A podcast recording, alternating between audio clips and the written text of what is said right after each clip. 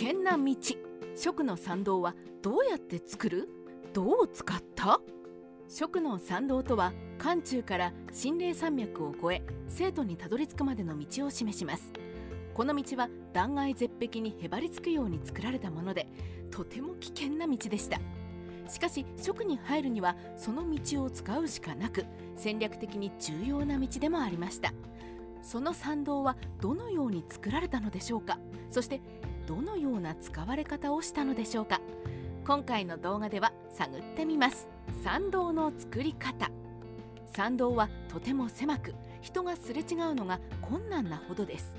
その道は断崖絶壁に穴を開けそこに杭を打ち込みその杭の上に板を敷くことで出来上がります。言葉で言うと簡単ですが実際は工事のための足場などもありません。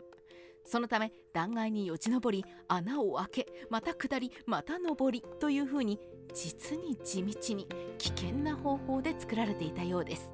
三国志では義の当該が食攻めの際に参道を作りながら進軍しました。この時崖から落ち命を落とす者が多数いたそうです。蜀の参道の成り立ち。参道の成り立ちは紀元前の戦国時代秦の慶文王の時代に遡ります。当時の蜀には破蜀と言われる国が独自の文化を持っていました。慶文王は豊かな土地を持つ蜀を征服しようと計画していましたが蜀の地は天然の要害に囲まれ道もなく容易に攻めることができません。そこで慶文王は蜀に友好の証に黄金の牛を送ると持ちかけます。しかしその牛を運ぶには交通の便が悪すぎます。そこで蜀の王はその牛を運ぶために参道を整備したのです。慶文王はその道を使って蜀を攻め征服することに成功します。劉邦左遷され参道を焼く。秦の時代の末期劉邦のことを警戒する項羽は劉邦を中央から遠ざけることを計画しました。そこで恩賞と見せかけ蜀の王に任命します。当時の蜀は流刑地とみなされる僻地でした。蜀の地は中国の左に位置するので左に移す。でこれが左遷の語源となりました。劉邦は蜀に赴く際軍師長領の助言に従って参道を焼きました。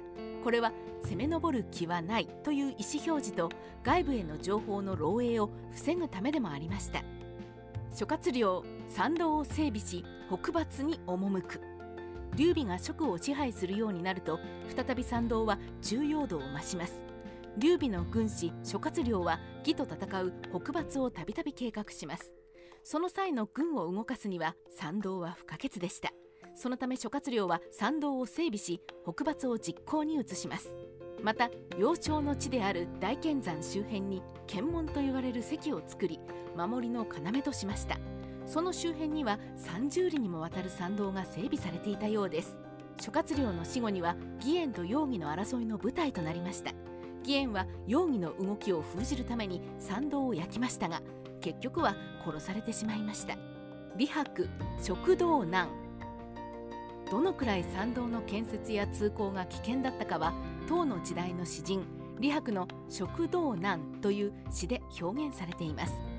こちらは意訳で省略していますが食道の困難なことは晴天に登るより難しい。地が崩れ山は砕けそこを行く兵士たちはことごとく倒れた。それゆえ人々は天に登るためにはしごと吊り橋を作ったのだ。これは蜀の地へ向かう困難さを書いた詩でその道の過酷さも表現されています。食道難はものすごく有名な詩なのでぜひ完全版を調べてみてください。その後の食道その後も参道は蜀への道として交易そして戦乱の舞台となりその度に破壊されまた再建されていきました。ただ明の時代末期には蜀の地域は戦乱などで荒廃し人口も流出したため参道は荒廃していました。それが再び再建されたのは次の王朝秦の時代で重要な道として20世紀初頭まで使われることになります。現在の参道。1937年になると参道のある地域に近代的な道路が開通しました。1943年にはその道路は漢中まで到達し蜀の参道は交通の要としての役割を終えました。参道はそのまま朽ちたり忘れられたりしたのですが近年になるとその価値が見直されます。現在では観光のために整備されたり文化的歴史的価値のため保存されたりしています。また食の参道を世界遺産に登録しようという動きが現地であるそうです。三国志ライター三浦の独り言。参道は通行するのも怖いのですがそれ以上に作り方が大変危険です。当時の人は命がけで工事をしたわけで本当に頭が下がりますね日本にもいくつか参道のような道があるそうでぜひ見てみたいものです。